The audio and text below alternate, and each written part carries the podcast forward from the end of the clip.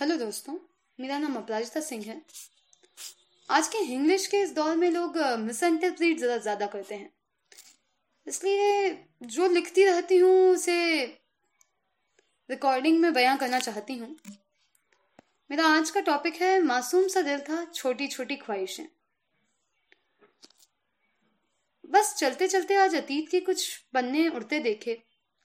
पता चला कितनी मासूम और छोटी छोटी ख्वाहिशें थी हमारी। एक समय था जब हम सिर्फ़ इस बात से खुश हो जाते थे कि आज पापा की जगह मम्मी स्कूल से लेने आई हैं। रास्ते से एक पार्ले की टॉफी दिला दी और राजगिरे का लड्डू दिला दिया। तो उस दिन तो हमारी पार्टी ही हो जाया करती थी। हर त्योहार पर हमारे नए कपड़े, हमारी पसंद की मिठाई और अगर कुछ नया स्पेशल खरीदना हो तो अर्जी लगाई जाती थी।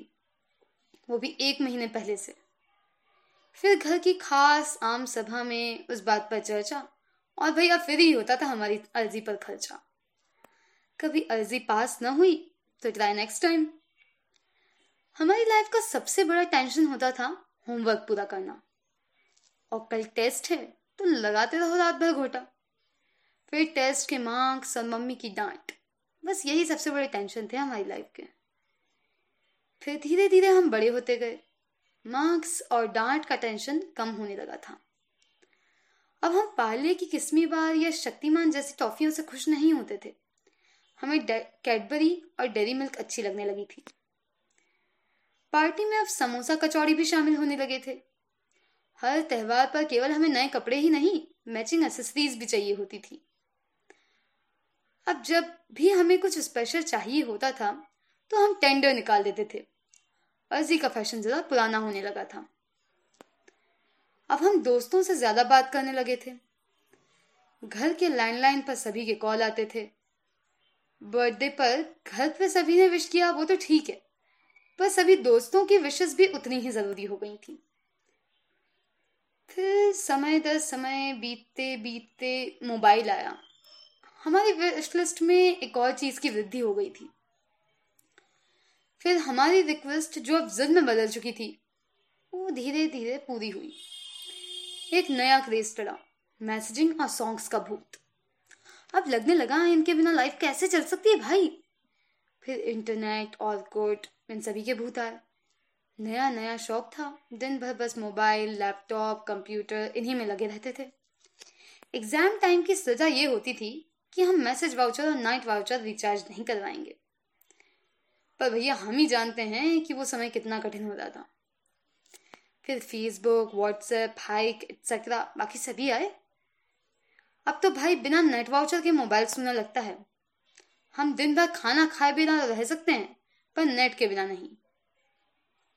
इसी समय वो दौर आया, जबकि हमारी बेसिक नेसेसिटीज ऑफ़ लाइफ जो हमने पढ़ी थी, रोटी, कपड़ा और मकान के साथ, अब उसमें इंटरनेट भी जुड़ने लगा था।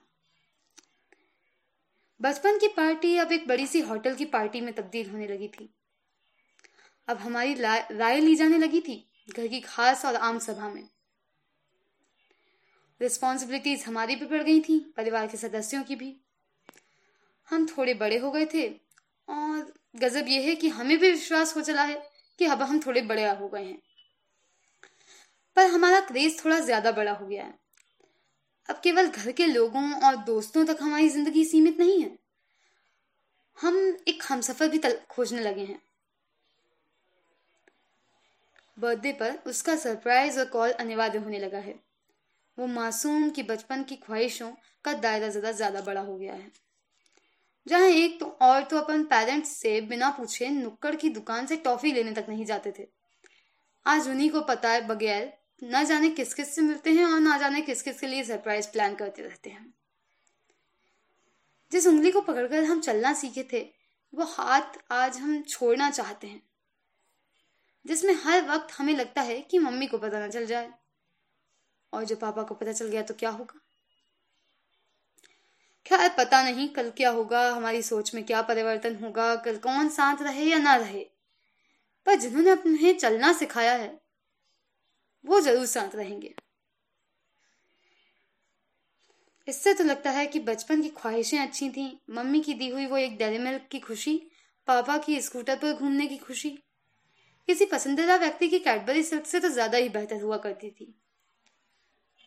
तभी तो हर व्यक्ति हमेशा बचपन में लौटना चाहता है और बचपन की उन मासूम ख्वाहिशों से घिरा रहना चाहता है। सुनने के लिए धन्यवाद।